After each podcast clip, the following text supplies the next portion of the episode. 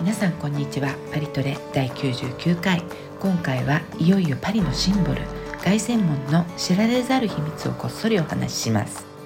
後半のお気に入りのコーナーでは、えーマレ地区に新しくできたおしゃれなブーランジェリーをご紹介しますのでぜひ最後までお聞きくださいさてパリトレも99回まで来ましたけども、ねえ来ましたはいねまだ凱旋門やってませんでしたねおお凱旋門はい有名どころですよ我々も一番最初にパリに来た時にね登りましたね凱旋門ね登りました、うんはいあれ以来登ってないですけどね私はその後2回くらい多分登ってますそうなんですかはい もしかして凱旋門好きですか好きってわけじゃないですけど、まあええ用があって、あそうなんはいえあそこに用があって登るってどういうこいやあとのですか取材とかねあーそういうことでなるほどはいはいでシャンゼリゼ通りのはい終着点ってうんことね、うんあのシャンゼリゼ通りずっとまっすぐつながってるみたいですけど、ええああそこは向こう側は名前が違うんでそうなんですかはいあのまっすぐなのにあそこでこう一旦区切れてるそうそうそうですはいあそれは知りませんでしたよあそうですか、うん向こうがちなみになんていう通りなんですか反対側はあの、うんグランドアルメ通りって名前になってますねあそうなんですかはいうん、どういう意味ですかグランドアルメ日本語で訳すと偉大なる軍隊っていうことですかね偉大なる軍隊通りすごいですよねすごいですねでもなんか凱旋門自体がなんとなくこう戦争に勝ってあそうそう俺たちやったぜイエーイみたいなそもうのでじすゃねないですかはいでちなみにシャンゼリゼ大通りってねみんな言いますけど、はいシャンゼリゼのエリゼっていうのはエリゼ級のエリゼと同じですよねあれは、まあ、エリゼ級と同じなんですけど、うんエリゼっていうのは、うんというかもうシャンゼリゼっていうのが、ええええこれあのギリシャ神話に基づくんですけどあそうなんですかギリシャ神話で、うんあの世うんの楽園でこう神々が住んでる、うんうんまあ、楽園というかこう、まあ、シャンっていうぐらいじゃないですか、ええの野原みたいなね、ええええこう草原みたいなうんところうんを意味する、まあ、ギリシャ神話の中の場所の名前ででうんそれをシャンゼリゼ通りを作るときに、ええ名前を使って、うんでエリゼ級もそのエリゼを使ってるってことですね。ああなるほどはいうんシャンゼリゼっていうのはそもそも、うんうんあのマリー・ド・メディシスが、えあの作らせたんですよ。うんあのこのチュエルリー庭園がもともとあっえて、えでチュエルリーチュエルリー宮殿があって、うんそこにマリー・ド・メディシスがいたんですけど、はいチュエルリー宮殿の広あのお庭が、まあ、チュエルリー庭園ですよね、うん今の。うんでその先にこうまっすぐ続くような並木道を作ってちょうだいとマリー・ド・メディシメディシスが言ったと。それちょっとまっすぐ続くような並木道を作ってちょうだいって言ってあの通り作れちゃうってすごいですねマリあーだドっメディてスそれはね権力者です から、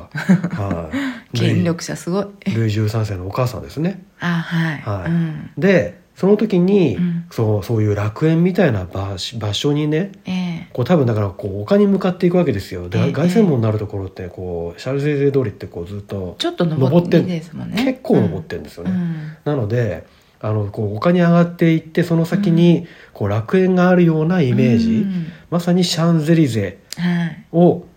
作りたいとええええでなんなら私もそこに行きたいってねうん神々がいいいる楽園にうんいずれ行けるようにっていう思いを込めてシャンゼリゼを作ったと、ええね、なので、うんそこに名前がついたわけですけどだからそこはもう軍隊とは全く関係がないわけですよ、ああなるほどねはいはい分かっていただけましたでしょうわかかりました、ははい、いありがとうございますでそうまさにこのまっすぐ並木道を作ってちょうだいとはい、言ったのが始まりで、今のパリのこう都市軸って言われるね、うんうんあの歴史軸と言いますもう言いますけど、ええこうルーブルからずっと凱旋門、うんそしてその先のラ・デファンスっていはいう町までうん続く一直線の道がありますけど、これができてまさにこの凱旋門はその一つの大きな起点ということですようね。んなるほどね、うんうんじゃあもうこれはもともとはマリー・ド・メディシスのおかげさまとだからパリパリにはすごく大事なうん道だし、うんこう凱旋門ってすごく大事なんですけど、えまあ、99回目までお預けだったということで、ね、えこれお預けってしてたんですおか預けしてたわけじゃないんです けどなぜかやんなかったですね。そうですね、はい、忘れてました、はいでも結構凱旋門っていろんな逸話がもりもりもりもりですよあるってうん、はいじゃあその逸話を今日は話していただけるということではい、そうですね。まずうん凱旋門どんな感じっていうことでどんな感 じ、どんな感じまあ皆さん知ってると思いますけど まあ、一度は見たことあるでしょうね写真でもね写真でね、うんはいでもこう意外とこう知らない高さ何メーターか分かりますだって高さ何メーターなんて知らないと大きいっていうことじゃないですかですよ ねうん 高さ50メーターあります、 50メーター、はいうん幅が45メーター幅45メーターあ割となんかこうちょっと正方形に近い感じそなうんでそうすそうねそうなんです意外と横幅もあって、うんうんそうで数字で言っても多分分かりづらいと思うので、うんこう比較するものがないとねまあそうですね、はいなんで比較すると何と比較しましょうか分かりやすいところで言うと、うんあの浅草の雷門、ああはいはい、ねうんあれもこう人がくぐれるようなあそうですけね結構まあ大きいじゃもなんいでですすかよねねうんだからあれは結構大きいんじゃないかなと思っええて、え比べてみましたえ、うん、はい雷門の高さ12メーターです 低い幅が幅が11メーターなので意外に低いんですねあのスケール感としては似てますよねスケール感っていうかその,、あの縦横の幅は、ねうん大きさは結構に11、12メーターで11メーターなんで、うんあれも割と割と正方形正方に近形いに近いような感じなんですけど、うんあでもそんなちっちゃいんですかそうなんですよあなんかもっと大きいイメージがありました、ねそしたら5045って相当でかいですそう、ねあれのだから4倍近くあるってことですうね、ん、うんあでそうなんだ、はいで高さだけで言うと、うんうんディズニーランドのディズニーランド東京ねはい東京のディズニーランドの、うんまあ、浦安にありますけど、はいシンデレラ城が すごいなんか今浦安にあるディズニーランド東京って随分こねうなんか正確に言いましたねねでも浦安にありますよね浦安にありますね、はいええうん東京じでゃすないけとどこねにある東京でまあ成田空港もはい新東京国際空港と言いながらあ成田ですから本当ねですねでそのシンデレラ城うがん51メータああじゃあシンデレラ城と同じくらいシンデレラ城相当高いイメージありますけどね わかんないけどー、あの先頭のねところ、うんとんがった上のところが51メーターぐらいなので、うんほぼそれと同じぐらいあれシンデレラ城も、うんでも高く見えるんだって工夫されてるんですよあそうなんですかえこうどどのように下が大きくうん上を小さく作ってるんですよ、だだから見るとうんすごく遠くにあるようにうん見えるようにできてるんですよ、えあれそれはわざと設計がそうもうしてるパってリこととではす全かく関係ない話ですけど、 はい、そう設計されてるんですえそれなんなんでそんなことしてんですかディズニーランドフリークなんですかフリークじゃなくて昔す勤めてたあそっかそっか、はいあのえディズニーランドに勤めてる人ってやっぱりディズニーランドのそういう細かなことを学んだりするんですか、まあ、どこまで細かく知ってるか別にしてでもうんそういうことを知ってないといけないことにはなってますよね、うんあじゃあミッキーとかも知ってるミッキうんーはいあのディズニーランドにいるミッキーに「シンデレラ城の高さはいくつですか?」って聞いたら「51メートルだよ」って答えてくれるんですかねミッキーは喋れないから答えられないですよ喋れないとか日本あの日本語は語れないからダメですよミッキー日本語語れないんミですッキーは日本語を語れるわけないじゃないですかあそうなんですねはいじゃあこう手で示してくれたりすあるそんうそでうすそうかそうねそうね51とかってねなのでかなり高いってことですよそうで凱す旋ね門それが言いたかったんですよ、うんあはいかなり高いっていうのは分かりました大きいんだなってそいううのそうはうそうん、でもまあ確かに大きいですよねあそこのロータリーのね真ん中うんうにドドンと立ってるわけいですやからね存在感がすごいですね、うん基本的にか凱旋門っていう存在では、うんあのまあ、北朝鮮に1個あのそれを模した高い凱旋門があるらしいんですけどそうなんですか、はい、それ以外では一番高いですね、へえはい、で石灰岩で作られてます石灰岩でもはいフランス割といろんな建物石灰岩で作られてますよね多くの建物がね、うんあのアパートも教会もそうです石ね灰岩、あのパリなんかだとねこううんパリの地下に石灰岩、パリが大体石灰岩のが地,、うん地盤でできてるのであそうなんですそねこから掘り出出していろんな建物を作るっていうね、はい、あの形で作られてます。ええええはい、でこの凱旋門うんの周りはは放射状にねはい12本のうん道路がきれいに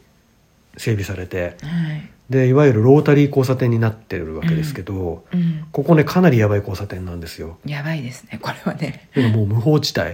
ねえ本当に無法地帯というのがこんなパリのど真ん中でいいんですかっていうくらい無法地帯ですよねこう洗濯機のように車がぐるぐるぐるぐる回ってるんですけど、うんもうセンターラインとか信号とかない、そうこれはねう、ん、いやー車運転してる人怖いで怖いですよないんですかこれいや怖いですよっていうか慣れればねうん割といけるんですけど、うん最初はやばいですよねえどうどうでした最初なんか一緒に一回なんかこうレンタカー借りて練習したことありますよね練習しましたよ何度かね入ってここね練習しましたけど、入って出てね、うん、あそこをうまくこう乗りこなせるかっていうのが結構こううんパリジャンになったかならないかっていうね、うんところでもあるので、ええあのまずぐるぐる回れるんですようんぐるぐる回るのは割と楽なんですこの真ん中あたりでぐるぐるぐるぐる回れて、えでも12本あるんでどっかから入ってきて、ええどっかから出なきゃいけないっえていう、はいで入ってくる車が優先なんですよね、うんうんなのであ入ってくる車が優先優先なんですけど優先度合いがすごくて、もう本当に優先なんですだから、うん円の外側の方にいる車はうん入ってくる車をうん避けて止まって、うん待って、うんしかもうん信号なしで入ってくるんで、うん結構なスピードでドーンって入ってくるんですよでうん入ってくる車が優先なんで、うんガンガンガンガン入ってくる車を待ちながら、うんそろそろと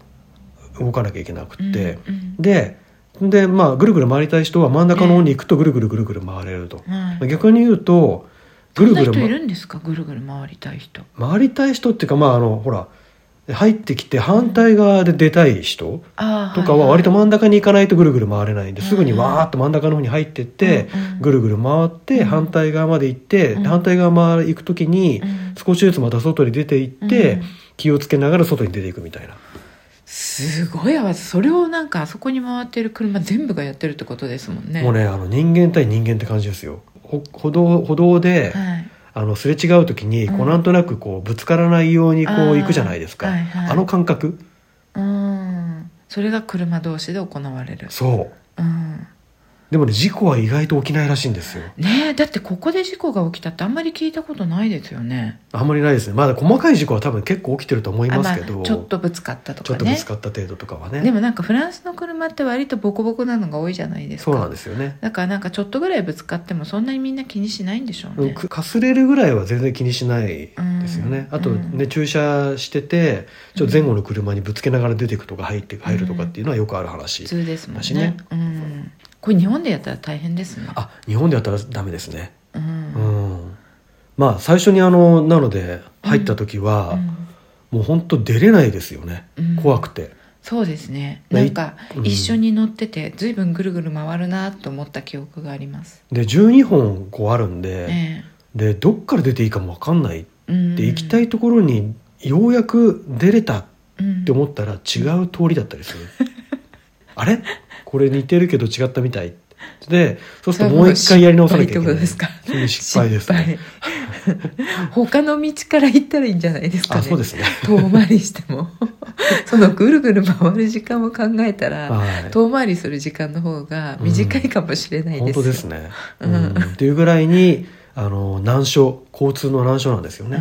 はいこう初心者はここに来てこう洗礼を受ける感じですかねああ本当ですねで凱旋門ですけれども、はいここは上に登ることがねできます、はいで地上はでもさっき言ったように車がぐるぐるぐるぐる回っているので、はい離れたところからうん地下道で真ん中に行くとはいいうことで、うんシャンゼリゼ通り側に地下道の入り口があってそこからずっと入っていって真ん中に行って、うんええそこから上に登るんですけれども、うん今13ユーロがね、うんえー入場料ということでそれはい払うとうん上まで登ることができますと。エレベーターとかあるんですかここ一応エレベーターあるんですけど、ええ基本的には階段登ることになってるみたいですうねん。はい、えどうどういうことです基本的にはってあキャパシティがそんなにないのであそうエレベーターを使わないといけない人向けにあるという感じだと思います。うんなるほど、はいじゃあ階段登ってくださいとそう284段、 280段結構ありますねでも50メートル登るって普段ないですからねうん、だから結構登るってことですよねビルの高さでいうと、んまあ、20階まではないですけど20回15階ぐらいは少なくともあそうなんですか、ねあると思うんで。それ登るんですかで基本的にら螺旋階段がずっとね、はい上の方はありますので、うんそこをずっと登っていくわけですけど、うんこう上に上がるとこう他のね建物50メーターの高さなんてないので、うんスカーッと抜けますね、そうあそこは気持ちいいですよねいや本当気持ちいいですでなんねか道路がさーって抜けてくあそのうそうがそう見えるじゃないですかええシャンゼリゼ大通りが、でその先にねチュイレリー公園のこう緑が見えてはいなかなか圧巻ですよ、かなり気持ちいいですね、うんはい、でこれあの皆さんご存知の通りはい作ったのはナポレオン一世あ作ったのはっていうか作れと言ったのはナポレオン一世ですね、うんはいうんナポレオン・ボナパルト、うんはい、のこ命令れで話しましたねそうですねうん、ナポレオンの回でナポレオンの会第64回パリトレ第64回から3回シリーズでお話ししましたけれども、ははいいええナポレオーネ・ブオナパルテ君コルシカで生まれたはい少年ですね少年ってもうこの凱旋門作れって言った時はもう少年じゃないですけもど、うね、皇帝になってますね あもう皇帝ですかあ皇帝は、はいいなってます、はいはいの上り詰めてたそうですはい、で皇帝になったのが1804年なんですけど、うんうん1805年にうんアウステルリッツの戦いっていうのがあって、でこれに勝利したんですけどこの、うんこの勝ち方がすごかったんですよねこれもうナポレオンもならではのうん、すごい勝ち方をしてこええれ前の時に話してますけど、ええで華麗な劇的な勝利だったってことで、うんもうナポレオンもかなり気を良くして、ええ気をよくしたはいそうで相当嬉しかったのか、うんもう偉大な凱旋門を俺のために作りたいとあー俺のために俺の ために。はい俺様のためにであの建設が始まったん ですけど、うんでも今みたいにこう周りにこうね街がもうあるところじゃなくてこの頃はまだ町はないんですかパリ市内ですらないみたいなあそうなんですかそうなんですえここはどういう場所だったんですかもうパリのあれですね出口があったところ、うんでで先ほども話したみたいに、はいマリード・メジシスはいルイ13世のお母さんがうんうん素敵な並木道を作りたいと言って、うんうんシャンゼリゼ通りができていたと、うんでその丘の一番高いところ、はいに、まあ、エトワールっていう名前はすでにできてたんです、はい広場になってたんですけど、はいでそこにこう作るのがいいだろうとうんでこれ何ナポレオンがここに作りたいって言ったんですかいい質問ですね、なんかこの人ちょっと派手な派手な人っていうか、うんうんこうなんか割と俺様主義な人じゃないですか、はいでそんなそんななんか田舎臭いところでいよかったんですかすごくいい質問ですねあいい質問ありがとうございます、言ってないんですよ最初は、うんナポレオンはバスチーユに作りたかったんです ああそうでも、うんバスチーユにあの大きさのものを作るっていうのは、うんしかもバスチーユって結構道的にはこうぐちゃぐちゃうんで当時のバスチーユなんで結構もう、なんていうんですかねごちゃごちゃとした都市都市になっていたので、うんうんあれだけの大きさを作るのはできないっていうふうにうん大臣がうん言ってうん閣下と閣下皇帝閣下とうんあのどうも難しいですとうん閣下の望む大きさのものを建てようと思うと、バスチーユはどうかとうんいうことで丘の上の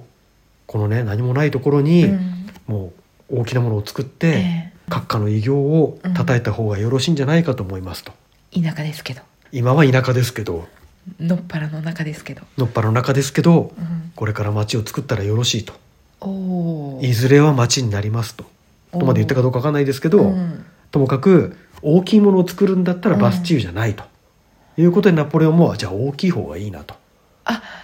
やっぱりあのあのちっちゃい凱旋門はもう作られてたってことですかルーブルの隣のああそうですねあれは先に作り始めて、うんでナポレオンがこのじゃあ凱旋門どうしようかって言ってる頃にうんうんはうんすぐにできちゃうんですよあれってうん3年間ぐらいでできるん、ちっちゃいですもんね、はい、あれより大きいのが欲しかったんですもんねそうなんですようんはいあれと同じ大きさじゃ意味がなかったってことですもんねその通りです、彼にとって、はいうん丘の上だしでもいいですよねあすごくいい場所ですよ、ねはいうん丘の上にあの大きさのものが立ったっていうことはすごいことなんですよねですよね、うんうんでこの凱旋門のデザインには元ネタがありますあそうなんですか、はいローマの凱旋門がうんもうローマ好きのナポレオンねさすがに、うんでローマにティトゥスの凱旋門っていうのがあってじゃあもう本当に昔のものってことですかあそうですそうです、うんローマ時代のもの古代ローマ古代ローマのもの、うんはいでそこからインスピレーションを得たことになってるんですけど、まうあ、んかなり似てますよね、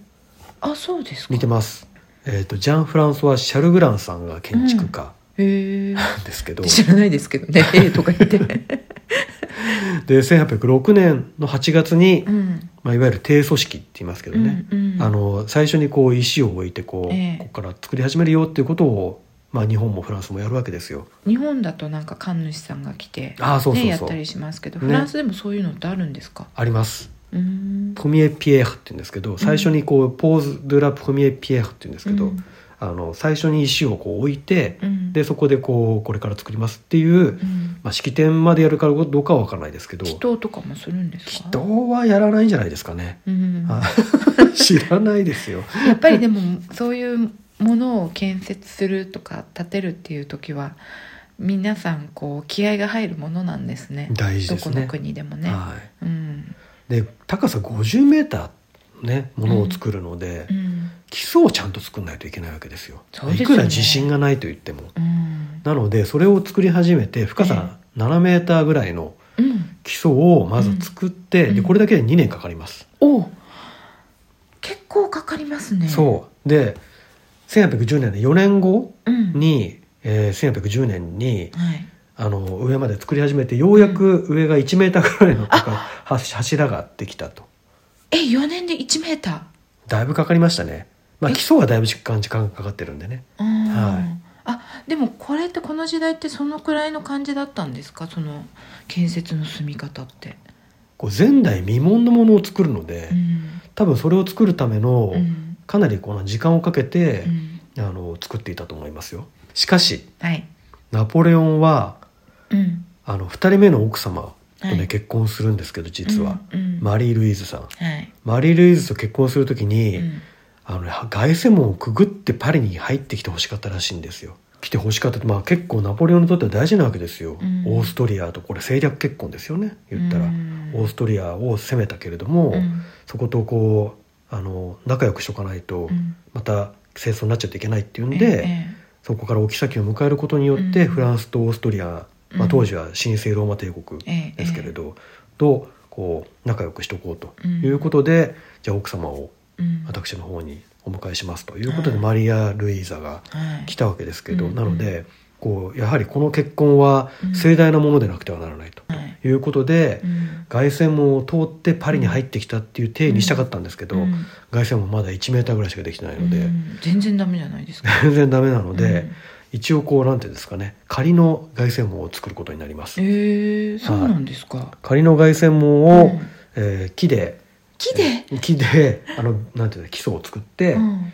まあ言ったらこうハリボテみたいな感じですね、うんでその周りを漆喰で固めて、はいなかなか立派なね、まあ、あの凱旋門ができたんですえ見よました、絵でしか見てないですけどね、うんまあ、絵しかないですけどね、うんはうい、んなかなかそでそこをうん、マリー・ルイーズが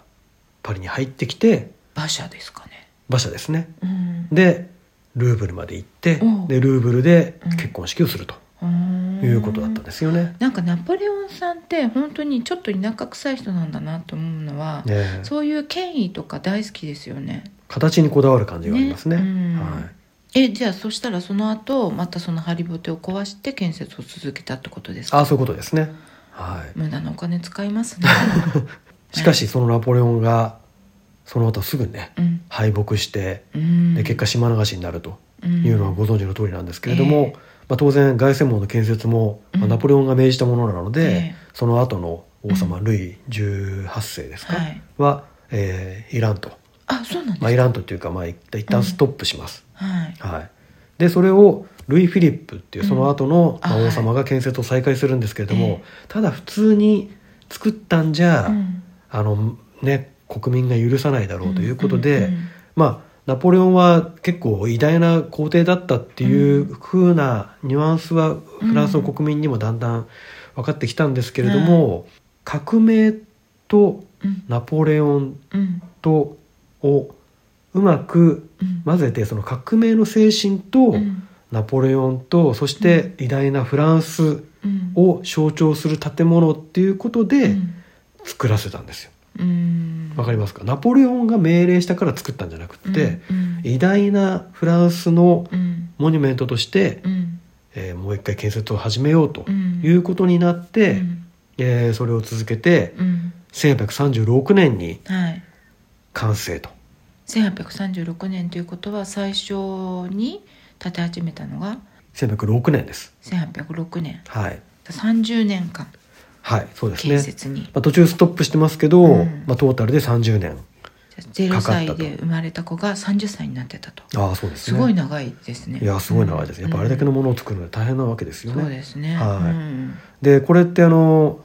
コンコルド広場にうんオベリスクが立ったあ年です、はいはいはいそうですよねルイ・フィリップねはいでコンコルドのオベリスクもそうだったんですけど、えええあのそのルイ・フィリップえうんは、あの民衆がこうガーってね集まって、うんその式典に集まって、えこうなんかそこでこう盛り上がっえて、うん暴力沙汰になって、うん自分に火の粉がかかるのが怖くて、うん式典はあのには出なかったんですよね。意外に小心者だったといやー気持ちはわからないではないです よね。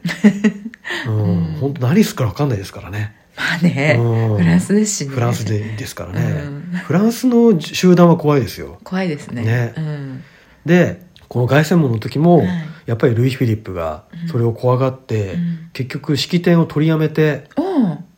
え式典しなかったんですか式典すらしなかったですね。たそうなんですか、はい、あまあ式典はしたんですけど、うん式典というかあの食事会だけをしたらしいっていう来賓の皆さんを集めて300人ぐらいで、うん来賓も自分の、ね、取り巻きというか、はいまあ、信用できる人間だけを集めうてんうん食事会だけをしたと、そうなんですかそうなんですよじゃあ凱旋門で式典やってないんだ完成式典大げさなのはてか国王を招いて、うんえー大きなこ国の式典はやってないですね、本当になんか肝っ玉がちっちゃかったんですねそうですね、うんまあよほどでもほら革命に苦痛革命の時代ですから、うん何が起きるかわからないっていうのはまあね確かにそうだと思いますけどね,、うんはいでまあ正しかったのかもしれないですねだと思いますよ。そういううのがん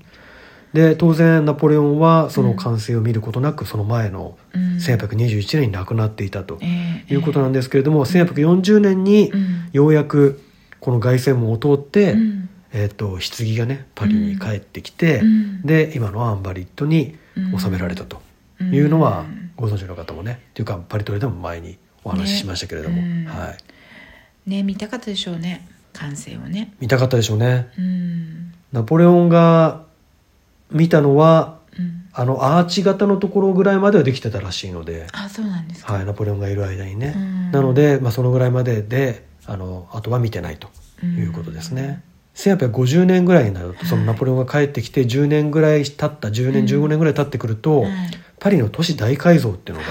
ありましてありましたねこれナポレオン3世、ねはいとそれからその時のうん県知事だったうんオスマンさん、オスマンさんねはい、でこの時にうこうん凱旋門を中心にした12本の大通りが整備されて、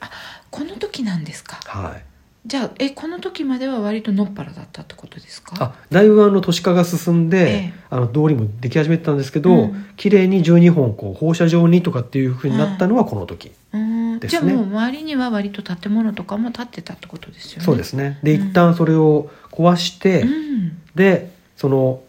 その12本をねちゃんと綺麗になるようにはい建物を作り直してるんですよ、あそこは。へえそうなんですね行くと分かるりますけども本当に同じようなの建物がちゃんとそうで並すんで,、ねねうんいますよね、うんはい、それはできたのがこの時とうんということですねなるほどうんでその後いろんなものがね人を下をくぐりますいろんなも のいろんなものってどういうことですかあのまず1885年うにんビクトル・ユーゴ、ああ文豪ビクトリー・ユーゴはい、ああ無情ですねアーム上ですね「レ・うんミゼラブル」うんはい、この人が亡くなった時には国葬になったんですよね、うんもう偉大なる国のうん民衆の、えーくまあ、フランスの、まあ、代表者みたいなフラ感ンスじでの精神みたいな感じだあったんですそかねれそれフランスの精神ですね、うんでむしろもうナポレオンが帰ってきた時よりも盛大に、あそうなんですかはいうんあの葬儀が行われて、うんでこの時ねこの凱旋門の下に、まあ、棺が置かれるわけですけど、うん棺を置いたこの中で装飾台みたいなうんものが作られて、うんもうあのアーチ全体にうま丸かぐらいの、うんこれ写真が残ってるんですけど、えええビクトル・ユーゴーのえはいあの死を悼むための櫓が建てられて、そこに棺が置かれて、うんでそこに人がわーって集まるわけですうよ。んうんでその後その市民が集まったところをうん棺が移動していって、うん最後パンテオンっていうねあパリの5区ににある、ああそこ英雄がはい収められるとこですけど、うんそこに行って今もそこで眠って収いめるられてそこに今も眠っていますビクトリー・ユーゴってすごいですね300万人が集まったらしいですよ300万人まあ一つの説によるとね、まあ、え100万とか200万とかいろいろで、うんまあ、要うすんともかく人がすごかったっていうえこの時のパリの人口ってどのくらいだったんですかあどうでしょうね100万人ぐらいじゃないですかね先生今200万人ぐらいですけどじゃあもう本当にあのフランス全土からねだから300万人はちょっと言い過ぎかもしれないですねうんでもだって100人100万人集まったってすごいですもんねねもうパリ市民がもう総出で集まってくるくらいの勢いだったみたいですね。でもそれくらいの影響を及ぶこの時代にね SNS もない時代うにん、それだけの影響を及ぼしたってすごいですねいや本当ですよね。いやこれパリトレでやるべきですねビクトル・ユーゴやってないですよね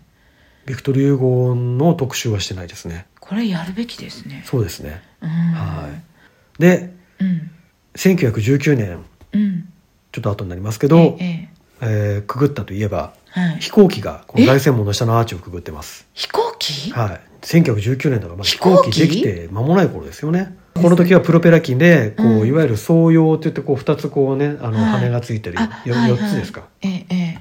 ついたプロペラ機が、うんあの最初凱旋門をぐるぐるぐるっと回って、はいはいで今度ポルトマイオっていうね、はいところまで行って、はいそこからぐーっと直線で入ってきて、ううんまく凱旋門の下のアーチをくくったらしいですうよ、わ怖いすごいですよねこれはでもちょっと怖いですねしかも許可なしにねあなのでそのえで後も免した許剥奪されてますけどいやねそりゃそうでしょう、、はいやちょっとそんなことする人いるんですね怖いですねい、なんかやりそういうまことすねしたくなるような感じなんじゃないですかいろいろやっぱねあれだけの大きなものっていうと、うんくぐってみたいなとかねそして凱旋門に新しい用途がはい、はい、生まれますっていうのは、はい第一次世界大う戦ん、で、あの、はいあれこれこの前も写真の時に少しお話ししましたけそど、うですねうんうん第一次世界大戦ってもうフランスでかなりの兵士が亡くなっていて、であまりにひどかったのでもう二度とこういうことは起こすまいっていうことで、ええうんこの凱旋門をえ無名戦士の墓ということにえして、うんうんで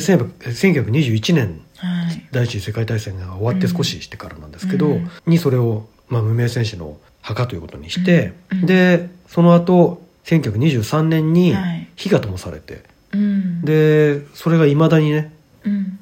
消されることなく100年間ちょうど100年ですよそういえばあねそうですね、 100年間ずっとついてると本当についてるんですかえということになってるって言ってましたねすごいですねこれ外ですか、外ですね、うんあ本当にガーセンモのアーチの下のところうんにええ火が灯っていますよよね、うんいやこうそれそれを使って、うんあの卵焼きをした外国人がいたらしいです 何人かいるんですえ何人か何人かいるらしい自歴史分そ上れ何マイフライパンで マイフライパンですもちろんフライパンなんか置いてないですよあそこに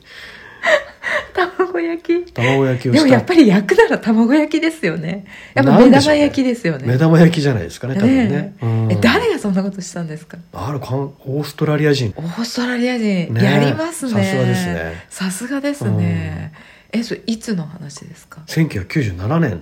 まあだいぶ前ですけどね、うんはいえ成功したんですか成功って何が成功なのかよくわかんない けどなんか卵焼きをちゃんと焼け焼くまで焼けて食べたんですかいや知らな いですよ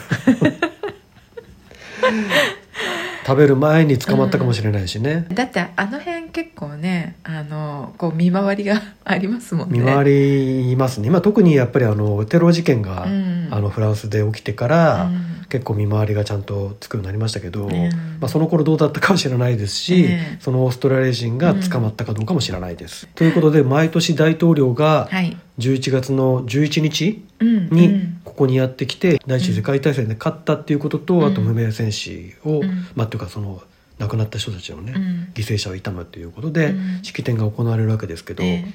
あ、そこに何しろそういう要人とかがねうんやっぱり来るのでう、ん暗殺事件とか起きたりするんですよ暗殺事件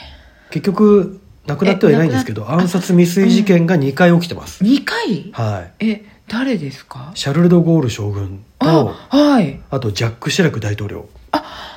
シラク大統領もはい、が暗殺未遂ですけどね、はい、なのでまあそういうねうんモニュメントのあるところではやっぱりいろいろとうん事件とか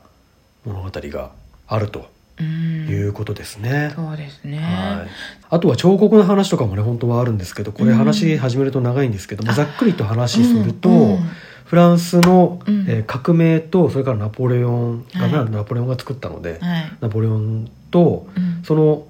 像がはい両方置かれて要はそのナポレオンだけは作ったんじゃなくって、うんそのフランスの革命の精神も、うんあの象徴しているし、はいでそしてあのいろんな戦争がねありましたけども、やっぱり第一次世界大戦でそこが使われたっていうのは、うん実はそれまでにもうんこう戦争がいくつかあったことそれのモニュメントとかそこで活躍活躍した将軍とかの名前とかが彫ってあるんですよ。うんその装飾は、うんそういったフランスの歴史とかと主にその戦争に関する歴史が刻まれているとうん言っていいかと思います。うん、結構彫刻すごいですよねすごいんですよ。うんは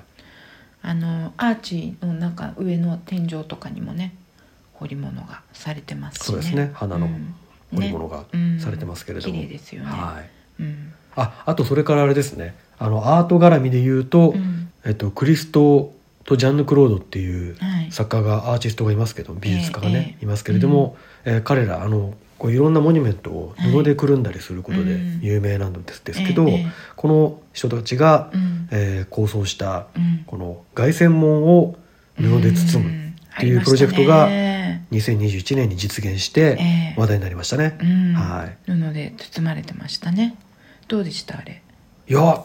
アーティスティックにっていうところはどうかわかんないですけど、ええまあ、やっぱりあれだけのものをね布で包もうっていうことは大変なプロジェクトだし、うんまあ、インパクトありましたよね。ううんんこれ布で包むことの意味っていうのはどういうことなんですかねラッピングプロジェクトっっていうことなので、うんまあ、昔はあの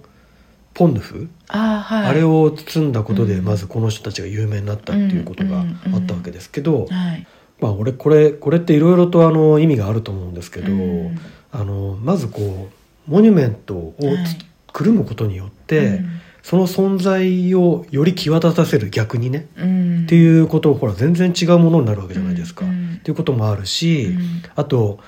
結局それを全く違ったものに変えるっていうこと、うんうんも意味合いとしてはあると思うんですよね。ううんん、その全くその逆に言うとその凱旋門っていう存在を消すことにもなるじゃないですか。うんそこにあったうん意味、それこそ無名戦士の墓であったりとか、ええええナポレオンの歴史とか、うんそういったものが刻み込まれたうん歴史を封印するっていう意味合いもあるでしょうし、うんでその存在を際立たせるっていうこともあるでしょうし、んやっぱりそこにはいろんな意味がね、うんおそらくあるんだろうと思いますけれどうんも、うんはういんなんかこれすごく話題になったじゃないですかはいで写真とか映像とかでもすごくこう出回っていて実際にこう見たいなと思ってうんうん行ったんですけど、はいちょっと苦しかったんです私、おお、うん、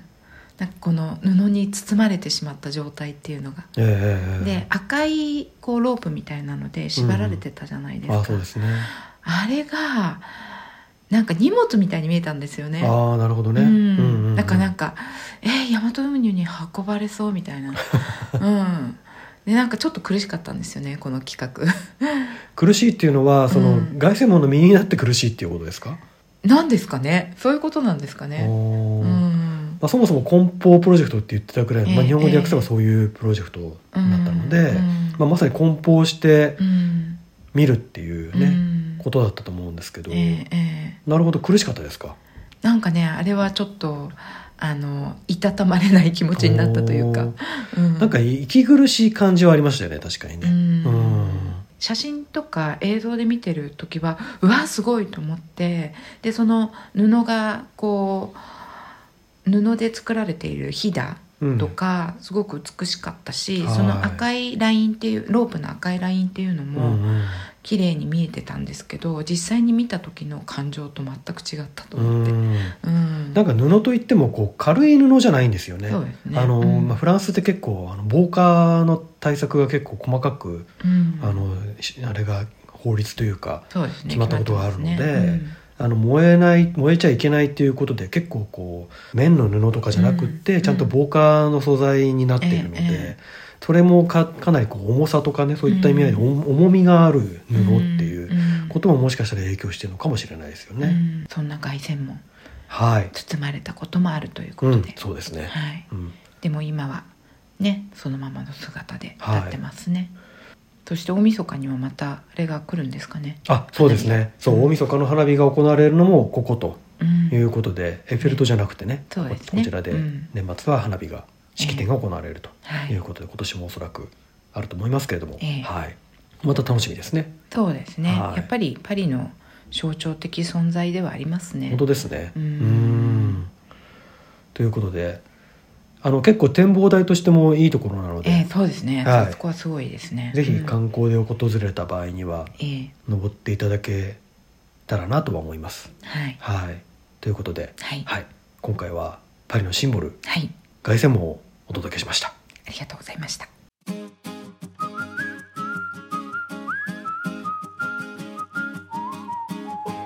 はい、では今週の「クッドクは我々のお気に入りのコーナーですけれどはも、いえー今回はマレ地区にできた新しいパン屋さんと言っていいんですかね。なんかねパン屋さんでありパティスリーでありなんですけど、は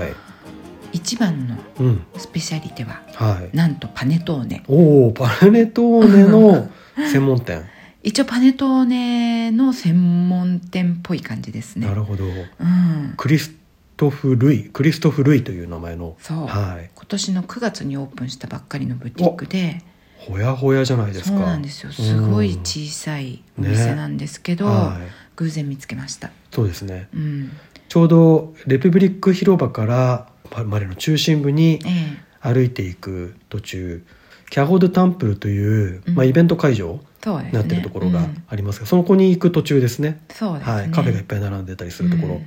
我々こう通りの反対側を歩いておりましてねはい、で、まあ、暗かったんですけどうんうんうん夜だったんで、であれなんかあの明かりなんだろうと思ってみたらパン屋さんでいつもと違うあれ何かができてるっていうね直感的なあなたが、こう鼻が効くんですよ、あなたは。私はね本当こういうことには鼻が利くん不で思すよね議ですよ ね本当に不思議です外観で何が分かるのかって思いますけどそういう本ね当いい店見つけるの得意ですよねそうですねうん割ともうそのためにこの花があるみたい な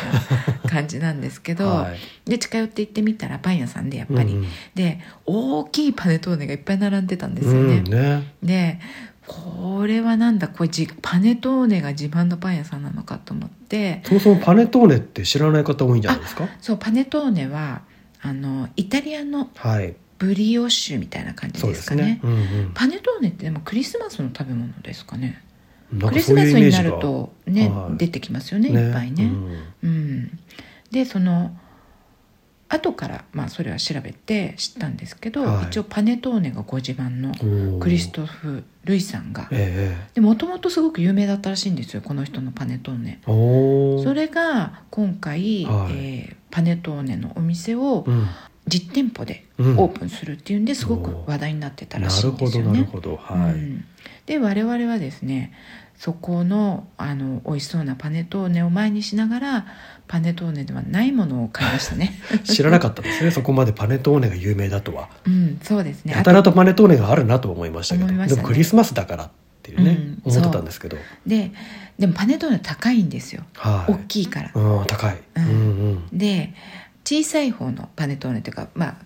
そこに置いてあるののスタンダードサイズがはい1キロあるらしいんですおね、ー1キロのパネトーネでうん味がいろいろあるんですけど、トラディショナルってうんいううん一番スタンダードのはいタイプのものが42ユーロ、うわー結構いきますね結構いきますよ、うんうん、でそのさらに大きいっていうのがあってそれはね、は80何ユーロって言ってましたねおー店員さんがでちゃんと箱に入れてくれるんですよあの大きいやつをうん、で綺麗なな箱に入れてくれて、はいまあ、渡してくれるんで、うんうんまあ、それなりにお土産にしたりとかもあそうねですすよねごくいいかなと思うんですけど、うんうんうんはいこれがねすごい美味しいらしいです。そうなんですか、うんじゃあ我々も試さないとですそうねでじゃあすね、はい違うでも我々が食べたはいあれは食事パンを買ったんですけうど、んうん、これが美味しかった本当にねいわゆるカンパーニュじゃなくてパン生地のその種がこうナチュラルなあの焼き具合もいいし、はいあとそのちょっとこうやっぱり酸味のある感じええのパンなんですけど、その酸味の加減と焼き加減と中のしっとり感とバランスがすごくいい、でね香りがすごくいいんですよねそうですねパン自体うの、んうんやっぱりこうなんですかなんかすごく質の良さを感じる、ううんなんか細やかな作り方をしているなっていうパンでしたよね。でやっぱりねいろんな記事読んでみたんですけど、はいこの人のことをやっぱりマン・サン・シーブルっって言ってましたねマン・サンシーブルああまさしくすごく繊細な手を持った人だとおーいうことでなるほど、うんでパネトーネも中がすごくしっとりしているらしいんですよパネトーネっていうと割とこうなんか乾燥したパサパサっとした感じのイメージがありますけどあれは多分そうじゃないってことですね、そうじゃないんだ本格的なものはね本格的なものは、えパネトーネってそんなにこう特別美味しいなと思って食べたことなかったんですえけど、うん去年たまたまアトリエではいイタリアから来たお客さんがいてその方がうんクリスマスの時期でパネトーネを持ってきてくれたんですよおーすごい美味しかったんですよなるほど ね中がしっとりしててああしっとりしてるんだ本物のパネトーネってこれなんだと思ったんですよねだからなんかそれに近いのかなと思ってえ えでこの方もイタリアのもうパネトーレの巨匠と言われる方のところでは修行をしてい、うんこのパネトーネの味をね、うん受け継いだらしいんですよなるほど、うん、それであの今伝授もしてるらしいんですけど伝授しているそのうん教えて教えてる教えたみたいですよあおーの今どうかわかんないですちょっと前の記事で「学校オープンして」っていうふうに書いてあったので、はい感動したんでしょうねそのパネトーネにその巨匠が教えるパネトーネに。ねでそれをこう伝えたいフランスでも伝えたいっていうことで、うんうんうんうんで、まあ、今回ねはい9月に第1号店がオープンしたとパリに。素晴らしいですね、うんはい、実際もう店内もすごい綺麗で、ねまあまあ新しいってこともあるんですけど、うんあと結構デザイン的にもねうんいろいろとこう工夫がされた感じでもうパッケージとかもねそう綺か麗っこいいんですよ、うんなんかちょっとブランディングを感じるところでもあるしそとういうでこすとでねパティスリーもみんなすごく綺麗ではい私たち夜に行ったんで、そのパネトーネとあともうほとんどあのケーキとかも残ってなくって、うんあと食事パンはいが残ってただけだったんですけど昼間はねサンドイッチとかもあるみたいですよあ。いいですね、うんだからあのお昼にここで食べるっていうこともできるようなので、今度ぜひお昼に行ってみたいなとそう思ですいねました。なんかいろいろと食べてみたいお店ですよねううんん、うんぜひパネトーネをねそうこですねこまで言われるとちょっと食べて見ずにはおれんだろうパネトーネの概念を変えてみたいですねそうですね,、はいいやもうぜひ変えてみたい、ねはい 私はもう本当に食事パンでやられました確かにあれ美味しかっねたはいその香りの良さとうん食感と味ともう全てにばがバランスが良くて、ねうん、ちょっともう最高のあの反抗をしえたいと思いましたおすごいうんうんここ最近またでも美味しいパン屋が続々できてますねそうですねねうんなのでまあ老舗のねうんポアラーノとか有名なパン屋さんもありますし、あり美ま味すねしいですけれども、うんぜひこういった新しいところもねね発掘していただけたらいいなと思いますねはいということでクリストフ・ルイお届けしましたはいはいというわけで今日は凱旋門をお届けしましたがはい、はい凱旋門やっぱりこうなんでしょうね美術館でもないし、うんエッフェル塔みたいに高くもないし、まあそこは登らなくてもみたいな感じがある方も結構多いのかもしれないんですけど、う